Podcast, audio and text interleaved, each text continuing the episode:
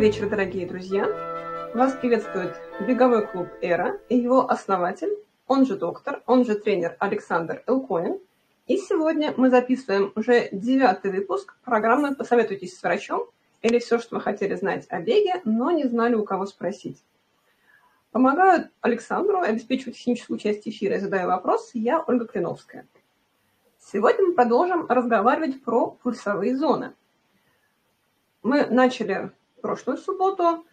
Вопросов было так много, что Александр не успел ответить, и сегодня мы продолжим. Тема, видимо, актуальна и всех волнует. Предыдущую часть презентации про пульсовые зоны вы можете посмотреть на нашем сайте EraRun или на YouTube-канале, который называется также EraRun, либо послушать в подкасте, который называется иначе, он называется «Когда твой тренер-доктор». Этот подкаст, он существует на семи подкаст-платформах, в том числе Google подкасты, Яндекс Музыка, Apple подкасты, CastBox. И ссылки на все подкаст-платформы, наш подкаст «Когда твой тренер-доктор» вы можете найти очень просто на главной странице нашего сайта era.run. И запись сегодняшнего эфира будет доступна там же, то есть и на нашем сайте EraRun, и на YouTube-канале EraRun, и в подкастах «Когда твой тренер-доктор», твой тренер-доктор – Запись будет доступна уже завтра, в воскресенье, 18 декабря, вот прямо с 8 утра. И, как обычно, э, наш, наша традиция, э, мы вручаем автору лучшего вопроса Эра Бандану. Эра Бандана у нас бывает, бывает такая вот беленькая, либо бывает вот такая красненькая. И цвет банданы выбирает победитель, то есть человек, который задал самый интересный, самый умный или самый а, душещипательный вопрос – и цвет бандана выбирает победитель, а победитель выберет Александр Элконин в конце сегодняшнего эфира. В прошлый раз у нас победителем стал Антон, который задавал много вопросов, все они были очень э, такими вдумчивыми. И бандану ему мы отправили почтой России в Минск, э, в Беларусь. А еще предыдущую бандану мы поедем вручать в Турцию, в город Кемер. И по этому случаю мы организовали наш Эрокэмп, с 29 декабря по 8 января, и всех приглашаем также поучаствовать в церемонии вручения призовой пандана. Для этого нужно присоединиться к нашему кемпу. Все подробности про кемп будут в комментарии к этому видео или э, в описании подкаста, и также на нашем сайте Эроран. Ну что, в прошлый раз мы закончили на том слайде, который сейчас, я надеюсь, у вас у всех на экране – и закончили мы на вопросе, который нам задавала Дара. Она спрашивала, что обозначают пульсовые зоны в тренинг PIX и Garmin. Но к этому же слайду у нас относится еще один вопрос. Его задает Владимир. И Владимир спрашивает, в какой зоне бежится легкий бег? Александр, пожалуйста. Итак, мы с вами в прошлый раз проговорили о том, что частота сердечных сокращений отражает интенсивность нагрузки – и по частоте сердечных сокращений мы можем понимать, в каком режиме энергообеспечения нагрузка выполняется. И мы с вами разобрали два очень важных для нас порога. Аэробный порог, то есть максимальная нагрузка, которую можно выполнить без значимого подключения анаэробного режима, и анаэробный порог, то есть максимальная нагрузка, на которой можно работать в смешанном, то есть анаэробном и анаэробном режиме без нарастания концентрации лактата. Ну, соответственно, посмотрели, какими буквами какая зона обозначается. И теперь нам совсем легко ответить на вопрос Владимира, в какой зоне бежится легкий бег. Понятно, что он бежится где-то там в самом начале этих самых зон. А, в самом легком варианте это восстановительная, можно ли бегать, э, когда написано легкий бег в зоне А1? Наверное, у нас еще будет возможность об этом поговорить. Для чего нам нужна зона А1 и какие тренировки в ней выполняются. Давайте двигаться дальше. Так, а, хорошо. И э, следующий слайд, а, его сопровождает вопрос Александра К., который спрашивает, он спросил тут прям в процессе прошлого эфира в комментариях, а, Он спросил, жду объяснения, что такое threshold и что такое АЕ. Насчет threshold меня тоже всегда очень, э, как сказать, возбуждает э, письма от Training Peaks, когда вот ты что-нибудь побегаешь такое, не знаю, там 5 километров по 6 минут на километр, он тебе говорит, а вот у вас новый threshold notification. Ты думаешь, что ты уже умер, что случилось-то? Александр, пожалуйста, успокойте меня, Александра К. Так, э, давайте. Threshold – это по-английски порог. Там только надо вторую букву H вписать после первой T, поставить H. И тогда это будет threshold, то есть порог. А, мы с вами на предыдущем слайде видели, да, что есть два порога. Один аэробный, другой анаэробный. Аэробный порог – это максимальная нагрузка, при которой аэробная система полностью покрывает энергозапрос. Это аэробный порог. У нас он называется аэробным порогом, э, он же э, сокращается. Ну, в литературе, к которой я привык, он вот сокращается тремя буквами. АЭП. Хотя редко видел, чтобы кто-то этим сокращением пользовался. Это вот с аэробным порогом. Да? Это максимальная нагрузка, которую можно выполнить без нарастания концентрации лактата в крови. Если интенсивность нагрузки больше аэробного порога, концентрация лактата начнет расти.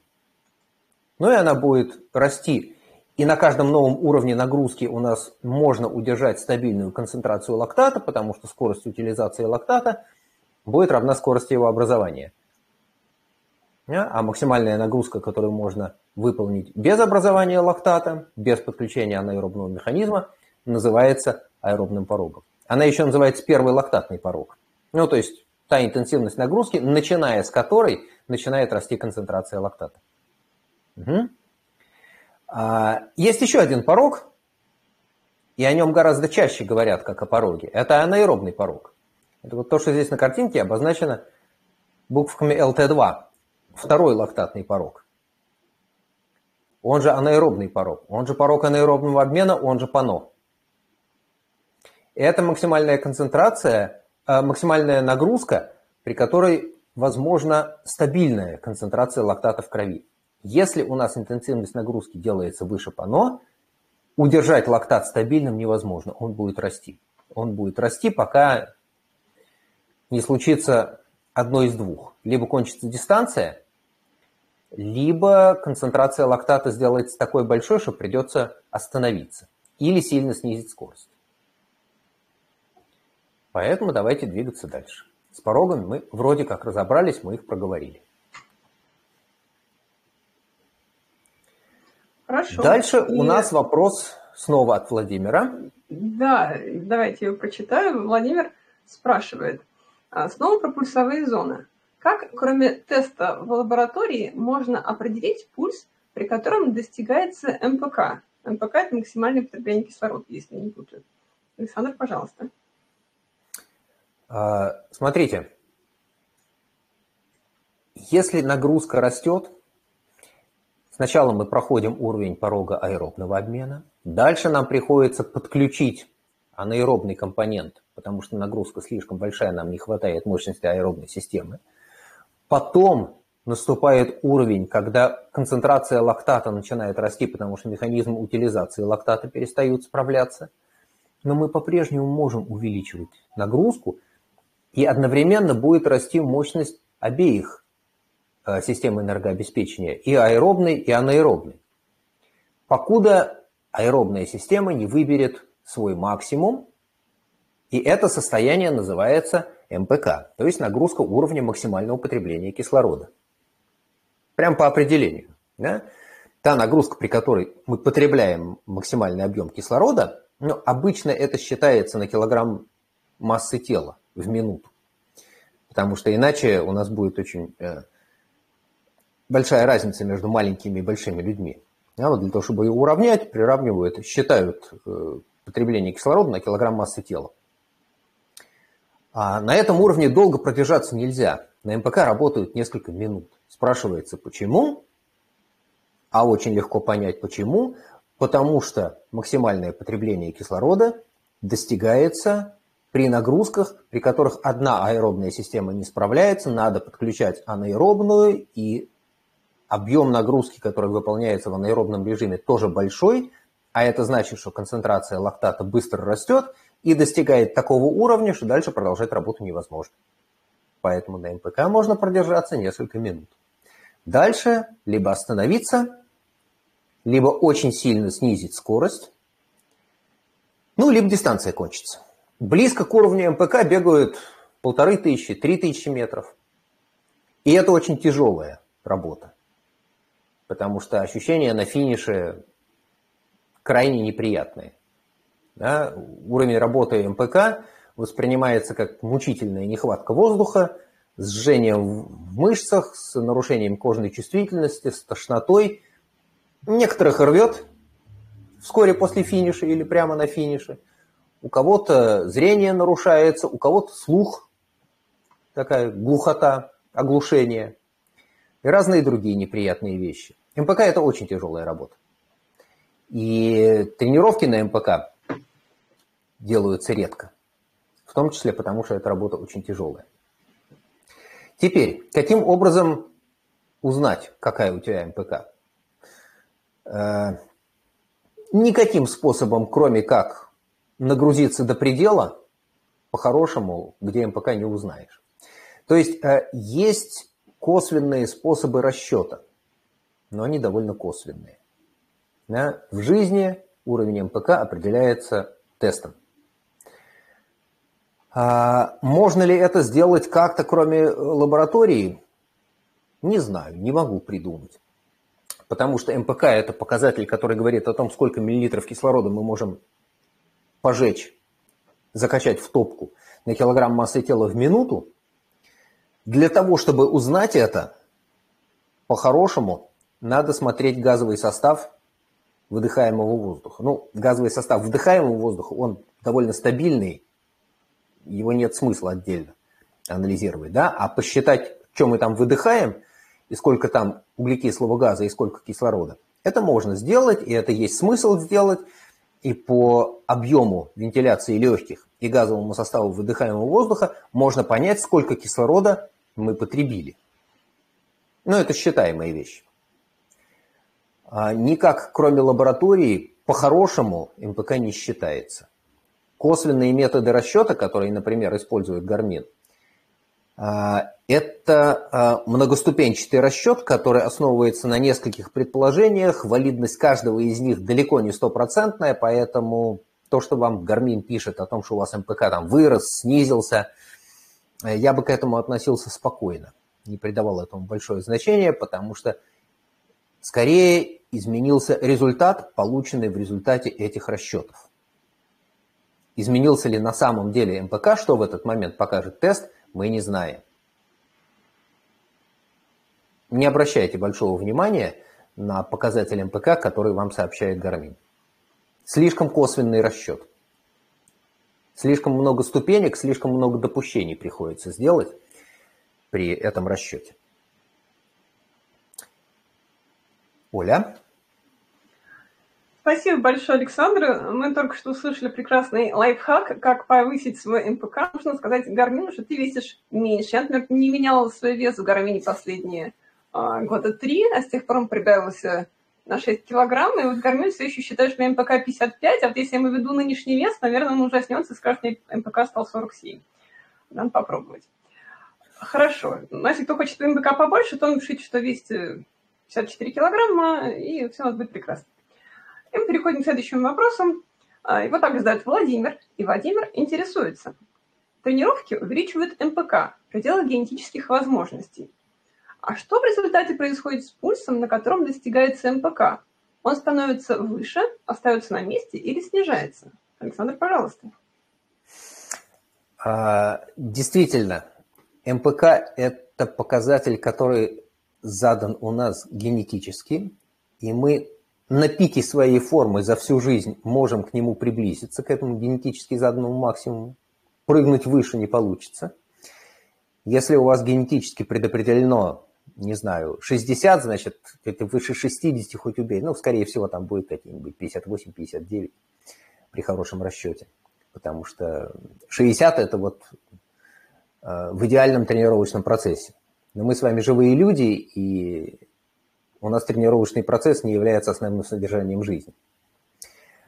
А МПК растет. Что происходит с пульсом, который соответствует усилию МПК?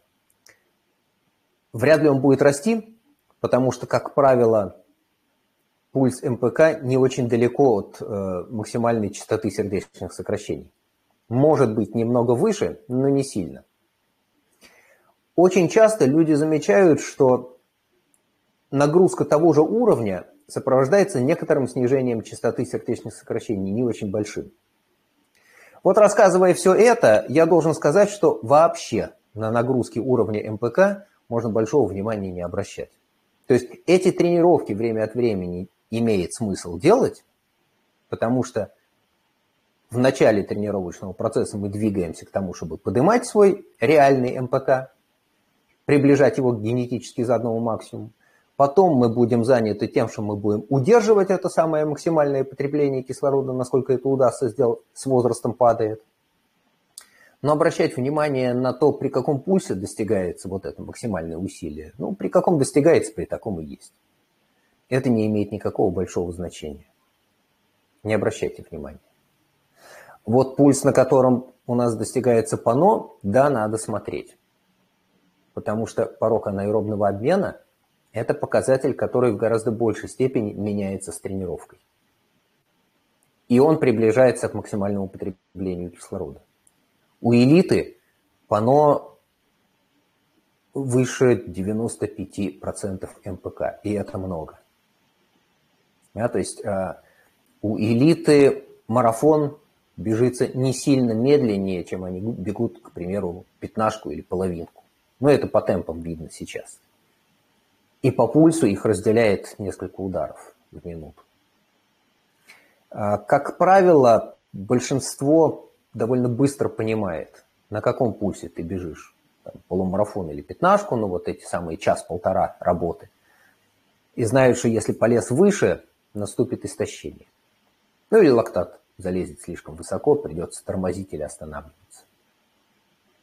Оля? Хорошо, спасибо. И давайте переходить к следующему слайду. Да, и в следующем слайде а, первым следует вопрос от Андрея. Андрей задал нам этот вопрос в Инстаграме, и э, я а, очень люблю, когда нам люди задают вопросы на разных площадках. И вы можете задавать вопросы нам в комментариях к видео в YouTube, либо в Инстаграме, либо в нашем Телеграм-канале. У нас есть Телеграм-канал, я не сказала, где мы публикуем наши новости и где, самое главное, мы публикуем ссылку на эфир. Если хотите смотреть наш эфир не в воскресенье, а в субботу, прямо в прямом эфире горяченьким, то подписывайтесь на наш Телеграм-канал Эрран, и там мы даем ссылку, можно подключаться по ней и смотреть вот прямо нас в онлайне. Хорошо. И э, Андрей из Инстаграма интересуется. Скажите, пожалуйста, сколько времени можно тренироваться на пульсе 170-185 ударов в минуту? И нужно ли раз в неделю бегать на тренировке 30 минут интенсивно на пульсе 170-185 ударов, или бить мешок, если вы боксер? Мы ходим на пульс 170-185 и держим его 30 минут. Есть ли смысл в такой тренировке или нет? Ну, сразу скажу, что посмотрел на фотографию Андрея, он больше похож на боксера, чем на бегуна, поэтому, пожалуйста, мы даем советы не только бегунам, а спортсменам, в общем, любых смежных категорий. Пожалуйста, Александр. А, я не берусь давать советы спортсменам, э, которые боксеры, но э, отвечая на вопрос Андрея, сколько времени можно тренироваться на пульсе 170-185 ударов в минуту? Честно говорю, не знаю потому что я не знаю, к какой пульсовой зоне относятся эти 170-185.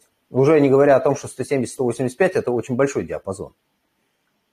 У кого-то пано 170, у кого-то пано 180, а максимум, соответственно, под 200. Поэтому сказать не могу. Столько времени, сколько имеет смысл тренироваться, для этого надо знать, какому режиму энергообеспечения соответствуют эти 180 или 185 ударов в минуту, раз. И какие специфические качества мы хотим натренировать, два.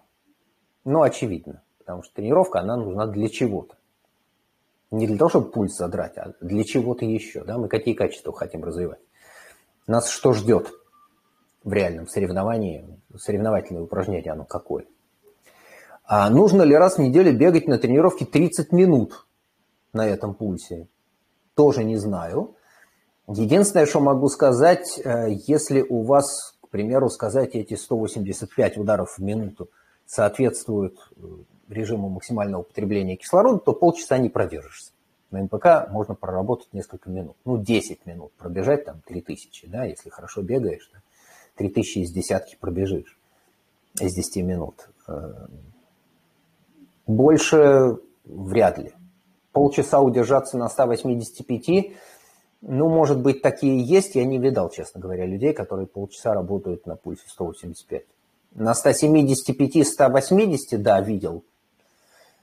Даже самому как-то удалось э, продержаться в районе 177 полумарафон.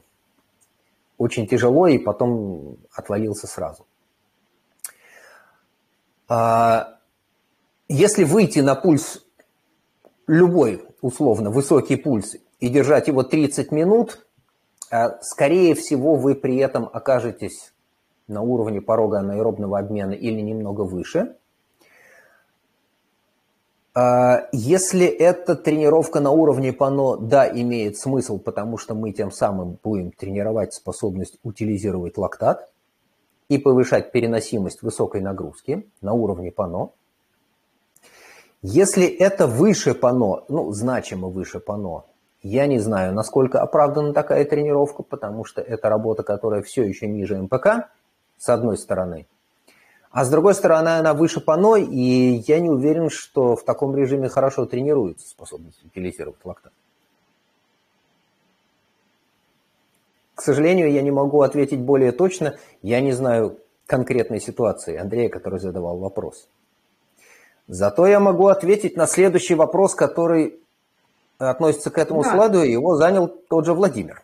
Оля? Да, спасибо большое, Александр за ответ Андрею из Инстаграма. Я забыла сказать, что Инстаграм запрещен Российской Федерации, наверное, является иностранным агентом, что, что там еще нужно говорить.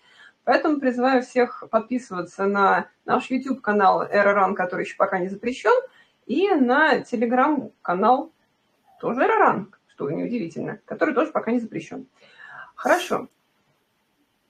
И, и в YouTube, и в Телеграме, и на сайте можно задавать следующие вопросы тренерам. И вопрос а, следующий к этому слайду задает Владимир. Владимир спрашивает.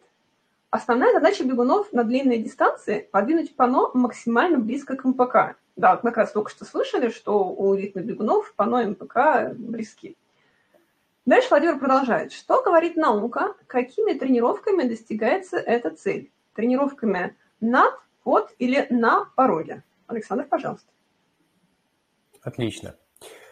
А, как мы с вами совсем недавно проговорили, да, а, зоны ЧСС – это хороший практический способ понимать интенсивность нагрузки, особенно если нет хорошего навыка определять их по ощущению, потому что многие из а, очень сильных э, спортсменов, с которыми я так или иначе общался, говорят, ну, жил с пульсомером, потом отказался от него, потому что ощущение мне говорит достаточно точно, где я и сколько я могу проработать на такой нагрузке. Да, вот это чувство интенсивности, оно появляется.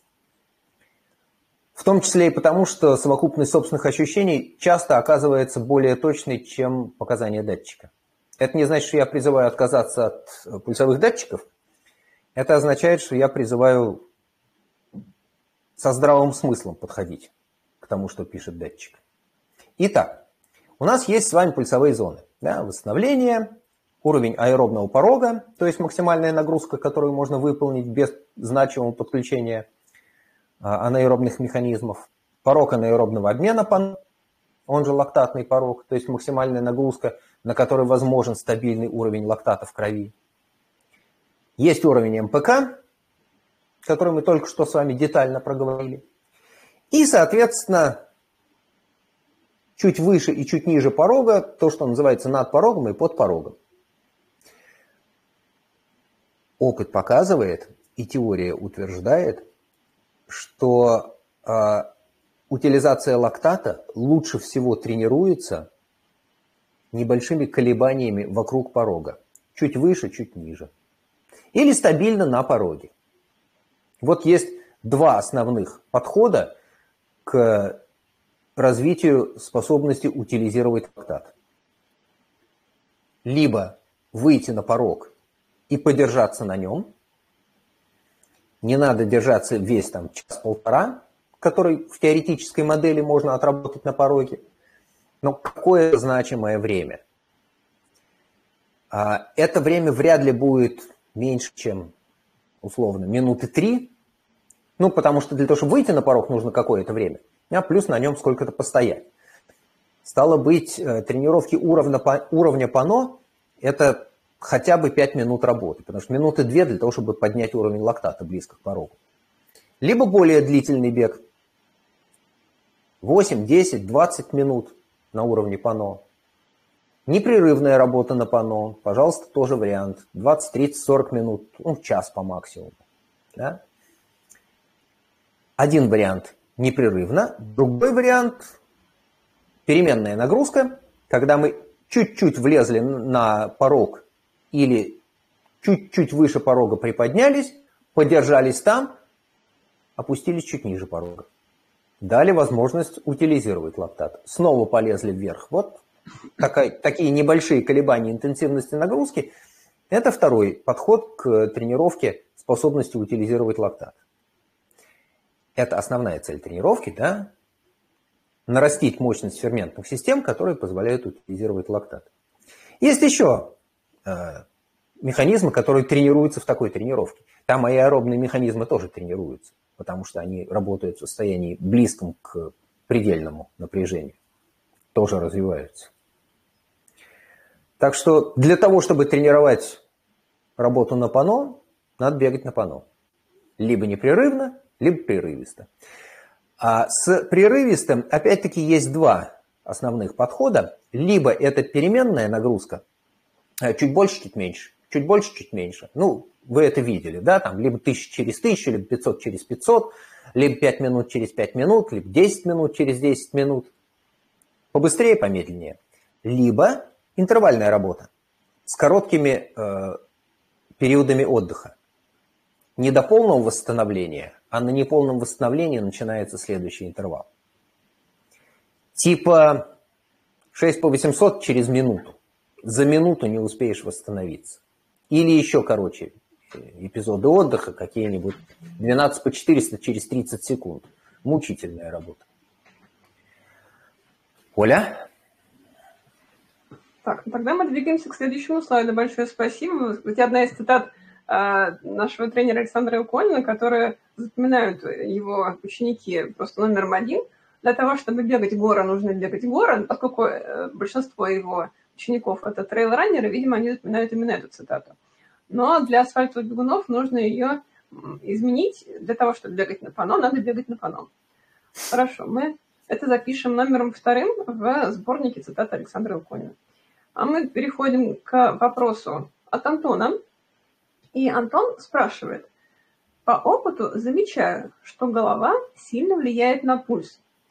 Если на легкой пробежке прокручивать в голове моменты гонки, то пульс ускоряется. Видимо, гонка у Антона проходит быстро. То же самое происходит, если бегу спортивное ориентирование и читаю карту. Если есть план работать в определенной зоне, Стоит ли сбавлять темп, когда превышение пульса вызвано именно головой? Александр, пожалуйста. Ну, смотрите, э, мы с вами говорили о том, что э, частота сердечных сокращений – это показатель, который максимально точно отражает интенсивность нагрузки. Что у нас определяет интенсивность нагрузки? Есть вещи очевидные, да? Скорость, наклон, если в горку бежим, техническая сложность, особенности покрытия, сцепления, препятствия, потому что если одно дело ты бежишь по гладкому асфальту, другое дело тебе приходится по дороге прыгать через бревна. А, иногда есть, добавляется сопротивление среды, вот выпал свежий снег и приходится грести через этот свежий снег, да, или ты бежишь по болоту и на каждом шагу приходится ногу выдергивать, это тоже добавляет сопротивление среды. Да, ориентировщики иногда бегают через кусты, но вот какое-то сопротивление среды тоже присутствует. А если мы посмотрим, что еще влияет на ЧСС, кроме интенсивности нагрузки? А у нас влияет температура и влажность, потому что чем выше температура, тем больше энергии придется потратить организму на теплоотдачу, на потоотделение. А это тоже энергозатратная деятельность. Поэтому с ростом температуры, если температура окружающей среды делается выше там, каких-нибудь 22-24 градусов, то при прочих равных пульс будет расти. Точно так же будет пульс расти, если мы при той же температуре бежим в условиях повышенной влажности. Почему? Потому что придется больше потоотделять, а потоотделение энергозатратно. Стало быть, нужно еще потратить кислорода, стало быть, его надо больше накачать. Стало быть, сердцу придется больше работать, и пульс вырастет. И водный баланс влияет на частоту сердечных сокращений. Если в результате потоотделения объем циркулирующей жидкости упал, для того, чтобы доставить то же количество кислорода, придется больше качать, больше сокращения сделать, увеличить скорость прокачки жидкости. Потому что крови физически стало меньше, да, вода испарилась. И эмоциональное состояние влияет. Возбуждение увеличивает частоту сердечных сокращений. Вот, как Антон говорит, да, начинаешь крутить в голове гонку, пульс растет. Да, действительно, адреналинчик выбрасывается, растет пульс. И еда и питье влияют, потому что у кого-то пульс падает после еды, у кого-то наоборот попытка бежать после того, как наелся, вызывает сильное сердцебиение. Обе реакции возможны. Ну и еще дофига всего. Вот очень много разных вещей могут повлиять на частоту сердечных сокращений. Это я не трогаю э, особенности датчика и физику э, снятия этих самых биоэлектрических колебаний с кожи. Что с кожи запястья? Нет, там они там по кровному наполнению считают с нагрудного датчика.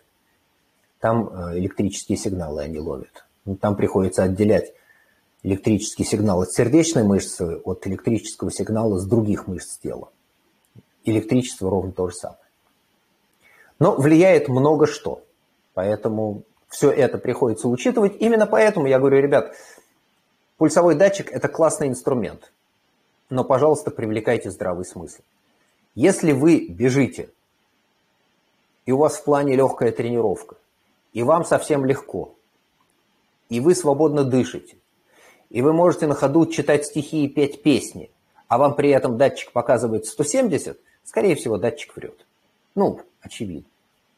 Или наоборот, если вы бежите, и у вас в плане быстрый бег, и вы ломите в темпе пятерки, и дышать тяжело, и говорить невозможно, только слово можно выплюнуть, успеть. Но датчик вам показывает 130, скорее всего, датчик врет. Не бегают в темпе пятерки на пульсе 130. Да, и не бегают восстановительно, читая стихи, на пульсе 170. Ну, относитесь к этому со здравым смыслом.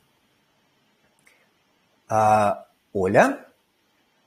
Спасибо большое, Александр. И связанный вопрос. А, также Антон, он сразу дает новый способ, поскольку мы только что узнали, что на пульс влияет миллион разных факторов, включая расположение планет, звезд, карму, излучение летающих тарелок, то, э, как сказать, э, новые бизнесмены от бега придумали новую фишечку, а именно измеритель мощности. И вот Антон спрашивает, когда-то давно все вокруг тренировались по темпу, потом все стали тренироваться по пульсу. Теперь опять нарастает количество адептов тренировки по темпу, а также по мощности, или вот совсем новое веяние Effort Pace. В условиях гонки, как минимум мощность, если не запястья, а датчика на ботинке, меняет, меряется, пожалуй, даже точнее, чем пульс. Технически просто реализовано, нет фактора волнения, либо жары, как в пульсе. Может быть, есть смысл фиксироваться на зонах мощности, а не пульса, спрашивает Антон. И я присоединяюсь к вопросу, как обладатель датчика Stride, который я вот, буквально повесила на себя на кроссовку, когда записала этот вопрос от Антона, я решила посмотреть, как эта вообще штука работает. Она у меня очень давно лежала без дела, но вот а, стало интересно. Вот, Александр, почему же вы, например, не перешли на тренировку своих студентов по мощности, не всех не обвешали датчиками Страйт или там датчиком Корус или еще какими-нибудь датчиками? Э, смотрите, наверное, во всем виноваты мои родители. Потому что э, я с детства слушал домашние разговоры, такие кухонные, про медицину. У меня не было сомнений в том, куда идти учиться. И с медицинским образованием у меня э, осталось в голове понимание того, что частота сердечных сокращений – это показатель, который лучше всего характеризует интенсивность нагрузки применительно к этому организму здесь и сейчас. Не вообще, не в среднем по больнице, не медиана клуба, а для этого конкретного человека здесь и сейчас. Вот в сегодняшнем состоянии. Вчера была легкая тренировка или тяжелая, или она вообще была пропущена? Успел поесть, не успел поесть? Попил, не попил? Ветер встречный, не встречный? Ничего этого датчик мощности не знает. Он может оценить работу по продвижению этой массы с такими вертикальными колебаниями на такое расстояние в единицу времени. В идеальном случае беговая дорожка, некий среднеарифметический субъект, наверное, датчик мощности будет полезным. В реальной жизни я не знаю, как при помощи датчика мощности учесть расположение звезд, планет, карбу, излучение летающих тарелок и прочие факторы, которые не поддаются объективному контролю. А на пульс они по-прежнему влияют. А каждый удар сердца, каждая пульсовая волна – это сокращение которая проталкивает кровь в системный кровоток, и эта кровь несет кислород к мышцам. Мышцы этот кислород утилизируют. У нас в результате получается энергия, которая позволяет нам двигаться, бежать. Вот произведенная работа, в первую очередь нас интересует работа сердца, позволяет нам сказать, какова интенсивность нагрузки и какие режимы энергообеспечения у нас при этом задействованы. Потому что на одной и той же мощности кто-то бежит легко, болтает и может стихи читать, а кто-то задыхается, потому что он давно выше анаэробного порога. И вообще на грани того, чтобы сказать, ну вас нафиг, не буду я с вами больше никогда бегать, потому что вы слишком быстро для меня бежите.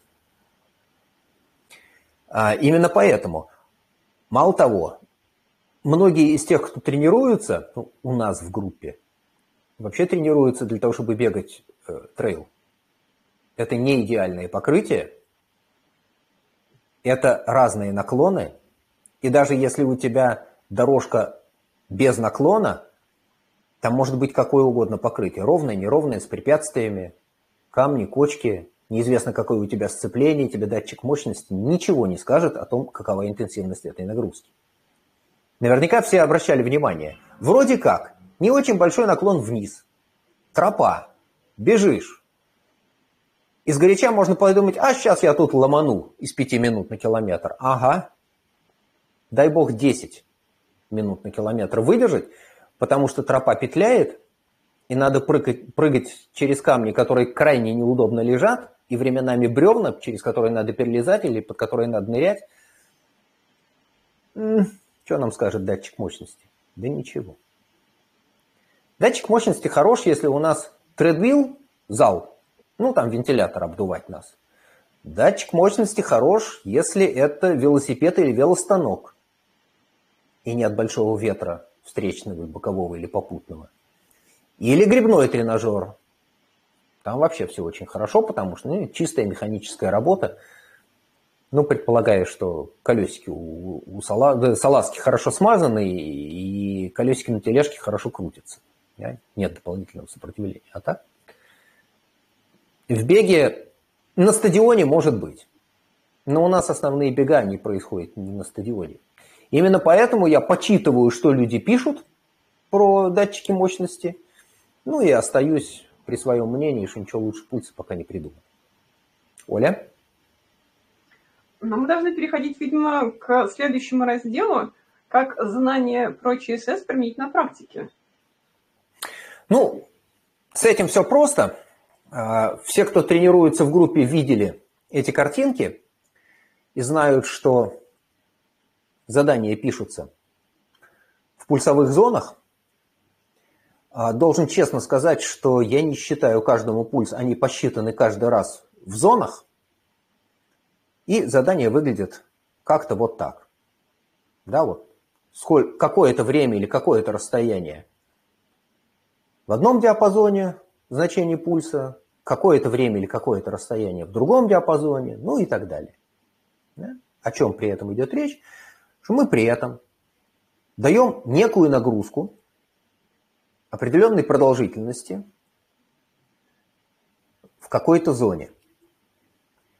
Чем ниже эта зона, тем больше продолжительность работы в этой зоне нам доступна. Это не значит, что надо по максимуму выбирать все свои возможности. Но идея такая, да, на нагрузках выше уровня пано долго не поработаешь. Поэтому, если это интервалы выше пано, ну, значит, они относительно короткие. И наоборот, если это не тяжелая аэробная нагрузка, то можно побольше времени поработать. Ну а дальше надо понимать, что мы хотим тренировать. Если мы тренируем аэробную выносливость, значит мы должны работать в аэробной зоне. А если мы хотим тренировать работу на пано, значит, надо выходить на пано. Вот вопрос мы разбирали. Да? Двигаемся дальше. Оля. А, спасибо большое, Александр. Я просто загляделась на эти картинки и завидую вашим сегодняшним ученикам, потому что в те давнишние годы, когда я вас тренировалась в 2017 году, а, планы писали ручкой на бумажке, не было никакого тренинг-пикса и вот этих всех, э, все этого баловства. А люди бегали из трех, тем не менее, между прочим. Но ну, они сейчас тоже бегают. Но с тренинг-пиксом. Хорошо. И э, на этом слайде у нас э, целых четыре вопроса э, касательно того, как же знание о частоте сердечных сокращений применить на практике. Начнем мы с вопроса Антона. В наших планах часто мелькает аббревиатура А1, А2. Как выглядит план, вы теперь все увидели вот в виде таких прекрасных картинок в тренинг Пикси. Иногда на такой тренировке хочется из А1 не вылазить. Или наоборот, хочется бежать по верхней границе заданных зон. Но в таком случае вопрос, не получим ли мы на выходе не то, на что рассчитывали? Александр, пожалуйста. А, сильно туманный ответ получится. А, общая идея такая. Если в тренировке заданы какие-то зоны, лучше сильно не отклоняться от того, что задано, потому что задание построено с учетом общей картины. Да, вот у нас на каком-то этапе надо развивать условно аэробную выносливость. Окей, это значит, что большой объем работы будет делаться в зоне А1, может быть А2. Сильно перебирать нехорошо, потому что либо будет чрезмерная нагрузка, либо наоборот она окажется недостаточной. Что делать, если сегодня, вот на сегодняшней тренировке хочется быстрее или хочется медленнее? Одно могу точно сказать. Если написано А, не надо лезть в Е. Вот это принципиальный момент. Потому что если написано А, то мы развиваем аэробную выносливость, а если написано Е, то мы окажемся где-то в районе ПАНО. На уровне Е1 работаем очень мало, можете проверить. Ну, в планах у нас Е1 очень мало. Случайно туда залезаешь, это такая переходная зона, проскочил между аэробным порогом и пано. Проезжаешь, проплываешь через Е1. А если хочется меньше, ну окей, хорошо, значит, сегодня звезды сошлись так, что хочется меньше. Не лезет вверх. Не лезет и не надо себя мучить вредно. Тренировочное задание – это не догма, а руководство к действию. Если вам понятен общий смысл, вектор нашего движения в тренировочном процессе, как правило, удастся сориентироваться. Если сомневаетесь, спрашивайте, я стараюсь ответить. А, опять-таки, кто спрашивает, наверное, заметили, что я сторонник консервативного подхода. Если мне кто-то говорит, слушай, что-то мне сегодня не бежится, я говорю, ну, не, не бежится, не надо. Да? Либо урезай задачу, в смысле снижай интенсивность работы, либо вообще нафиг. Ляг поспи этот час. Оно полезнее. Оля? Да, и только что послушали цитату номер два из сборника цитат Александра Илконина, который будет издан в ближайшие десятилетия. А, эта цитата, а, она, мы ее слышали многократно в интерпретации, что трек – это не догма, а руководство к действию. Особенно мы слышали на сборах, когда у всех в гармине трек идет налево, Александр прочивает направо, и на недоуменные вопросы отвечает ровно это. Что трек – это не догма, а руководство к действию. Но хорошо. А, и мы продолжаем задавать вопросы о практическом применении знания о частоте сердечных сокращений. Вопрос задает нам Владимир. Владимир спрашивает. Тренировки на пульсе от середины А1 и до верхней зоны А1 полезны ли?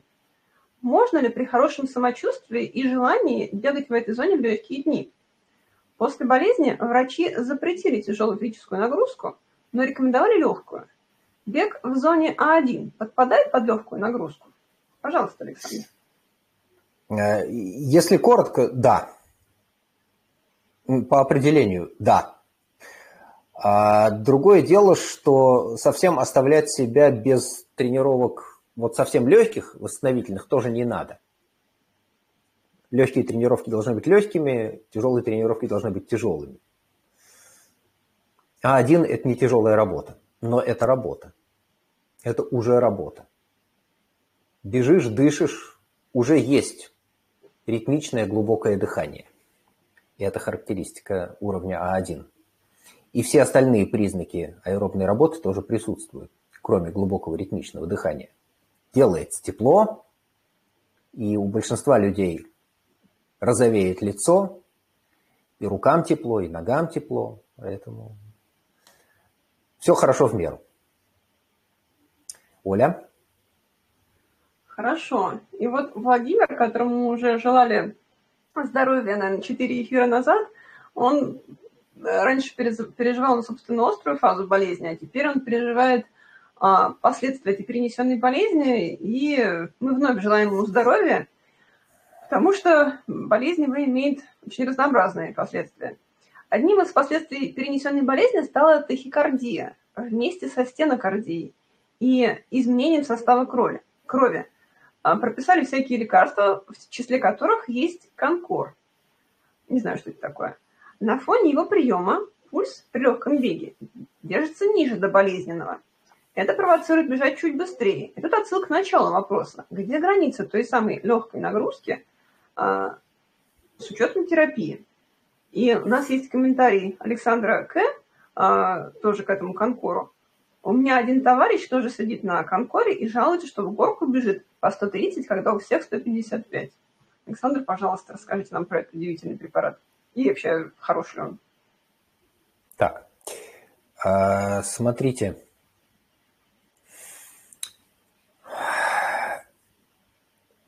А, одна из особенностей модной болезни, коронавирусной инфекции, это разнообразие последствий. У кого-то проскакивает незаметно и последствий толком не оставляет. У кого-то, мало того, что выход из болезни длительный, еще и какие-то длительные эффекты, так называемый постковидный синдром.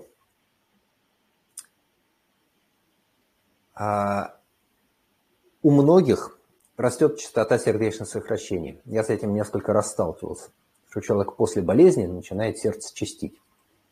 Является ли это проявлением специфического действия вируса на сердце, не знаю. В литературе такое описано, но нет исследований, которые будут прицельно сделаны на людях, которые занимались бегом. А надо именно это смотреть. А, тахикардия может появляться вообще после инфекции, после этой вирусной инфекции тоже может появляться. Это раз. Второе. Если появилась стенокардия, то надо смотреть, что там творится в сосудах сердца. И это вообще медицинская ситуация. Вот это чисто медицинская ситуация. У мужчины стенокардия это однозначное показание к тому, чтобы оказаться, к сожалению, в больничных стенах и с очень большой вероятностью подвергнуться не очень большому, но все-таки хирургическому лечению. Это серьезно. Изменения состава крови, ну да, какие-то могут быть, не знаю, деталей могут быть. А, всякую хрень у нас прописывать любят, действительно.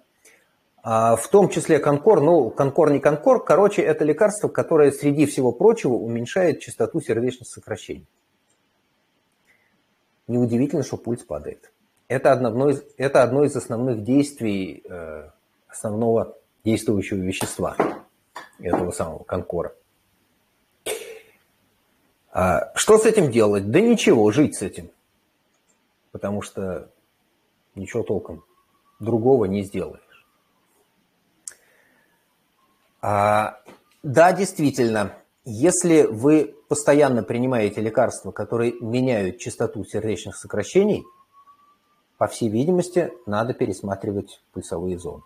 Ну, потому что у вас частота сердечных сокращений во всех зонах сделается, соответственно, там больше или меньше, но часто меньше, потому что это основная задача, которую решают таблетки, прописанные доктором. Вот так.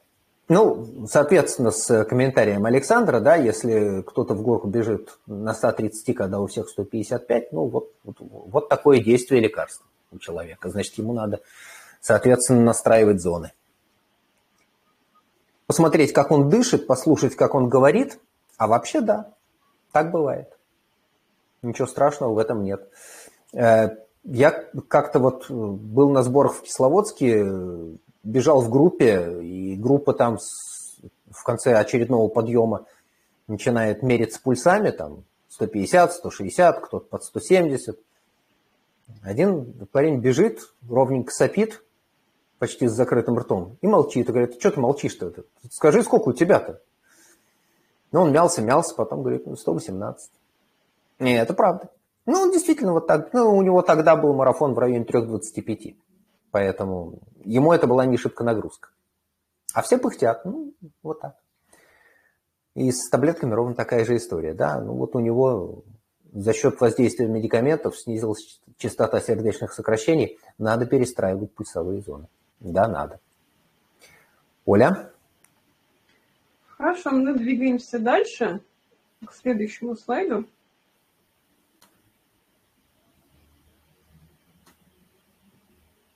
Да, этот слайд оказался случайным, о нем уже были. Поэтому еще читать. Да, и вот здесь, а, на данном слайде, нас давно ждет вопрос от Виктории, она его задала уже недели три назад. Я прошу прощения, что отвечаем только сейчас, но, собственно, это один из вопросов, который нас и а, подтолкнул к созданию этой презентации. Мы поняли, что тема сердечных сокращений, она а, интересна и актуальна именно для студентов Александра. И Виктория, которая недавно начала у Александра тренироваться, а, вот, эм, разбиралась, собственно, в том, каким образом Александр пишет ей планы, и задалась с этим вопрос. РТСС, не знаю, что это такое, потому что я еще раз говорю, я в тренинг Пикси не была, потому что когда я тренировалась с Александрой, планы были ручкой на бумажке. Но у, у Виктории уже есть тренинг Пикси, она спрашивает, РТСС сильно отличается от ожидаемой? Прочитала, что значит эта метрика, но так и не поняла, что, как она рассчитывается и как ее контролировать.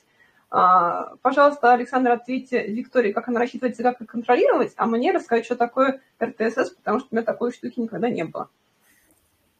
Если вы э, залезете к себе в Garmin, вы там увидите, что каждой тренировке приписывается там какой-то РТСС. А, что такое РТСС? РТСС – это показатель, который каким-то образом описывает нам объем и интенсивность нагрузки. Ну, понятно, что если нагрузка не очень интенсивная, но длинная, или если нагрузка весьма интенсивная, но не очень длительная, можно попытаться создать какой-то показатель, который скажет, вот, вот такая короткая интенсивная тренировка примерно равняется по своему воздействию на организм тренировки менее интенсивные, но более длительные. Такой показатель придумали, назвали его РТСС. А, я даже никогда это не пытался перевести на русский язык. А, что важно понимать? Это расчетный показатель. Этот расчетный показатель строится на основании продолжительности нагрузки. С этим все легко, она считается в секундах, все нормально. А РТСС считается от вашего пульса, относительно пульса пано. Здесь используется, строго говоря, не пано, а термин FTP. FTP – это тот же пано, только он для велосипедистов, потому что они от мощности способны играть. Как мы с вами говорили, нам с мощностью не очень хорошо, мы ее не очень хорошо умеем считать. Точнее, мощность мы посчитать можем с датчика, но эта мощность не всегда будет корректно отражать интенсивность нагрузки.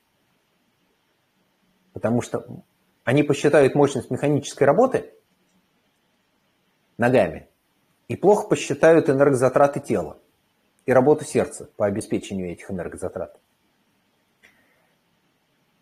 Короче, есть такой показатель РТСС. Если вам хочется, можете за ним последить.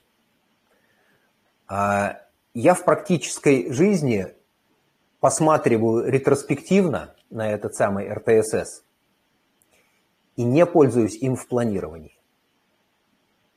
Посматриваю ретроспективно, что называется, чтобы проверить себя, чтобы убедиться, что я не слишком большую нагрузку даю, ну и там не слишком маленькую, что колебания в цикле в трех-четырех недельном, они у нас сохраняются. И это единственное, для чего я смотрю на этот показатель. Сколько там они насчитают, да неважно. Если кому надо, обращайтесь в личке, будем разбирать, что означает эта формула, что такое intensity factor, как э, они считают нормализованный э, темп с учетом наклона, а качество покрытия при этом не учитывается, и про ветер ничего не сказано. В общем, вы же понимаете, что чем сложнее расчет, чем больше факторов в этот расчет приходится включить, тем больше будет совокупная ошибка. Э, не очень опираюсь на этот показатель. Попытка была хорошая, красивая. Для велосипедистов, наверное, работает. Тренинг вообще изначально делался для триатлетов. В беге, ну, не знаю, насколько хорошо это работает. Честно говорю, мало пользуюсь. Оля? Спасибо большое, Александр. У вас остается до конца эфира две минуты. Вы еще не показали два слайда и даже три. И не объявили, а, кто автор лучшего вопроса. Поэтому нужно за две минуты все это успеть. Пожалуйста. Сейчас я это сделаю. Легко. Смотрите. Во-первых, от э, РТСС считаются разные другие обобщающие показатели. А CTL, то есть нагрузка на протяжении 42 последних дней, то есть 6 недель. ATL, то есть нагрузка на протяжении 7 последних дней, ну, скользящая средняя. Разница одного с другим, очень красивые получаются картинки. Что от них толку, если только задним числом смотреть? Насколько удалось, удалось воплотить стратегический план? Ну вот здесь пример того, как этот план удалось воплотить. Да, видны эти самые колебания одного другого, потом длинная пауза каникулы, и потом мы снова лезем в эти самые колебания, и видно, что показатели растут. Классно получилось. И под завершение мероприятия должен сказать, что мне действительно понравились вопросы, которые сегодня задавал Владимир, поэтому, Володь, поздравляю, бандана ждет, договариваться с Олей, где, когда и как она у тебя в руках окажется. Всем большое спасибо. У нас есть вопросы, которые мы уже спланировали на следующую субботу, и задавайте еще. Надеюсь, обойдемся без длинных презентаций, сможем больше времени отдать, собственно, ответам на вопросы.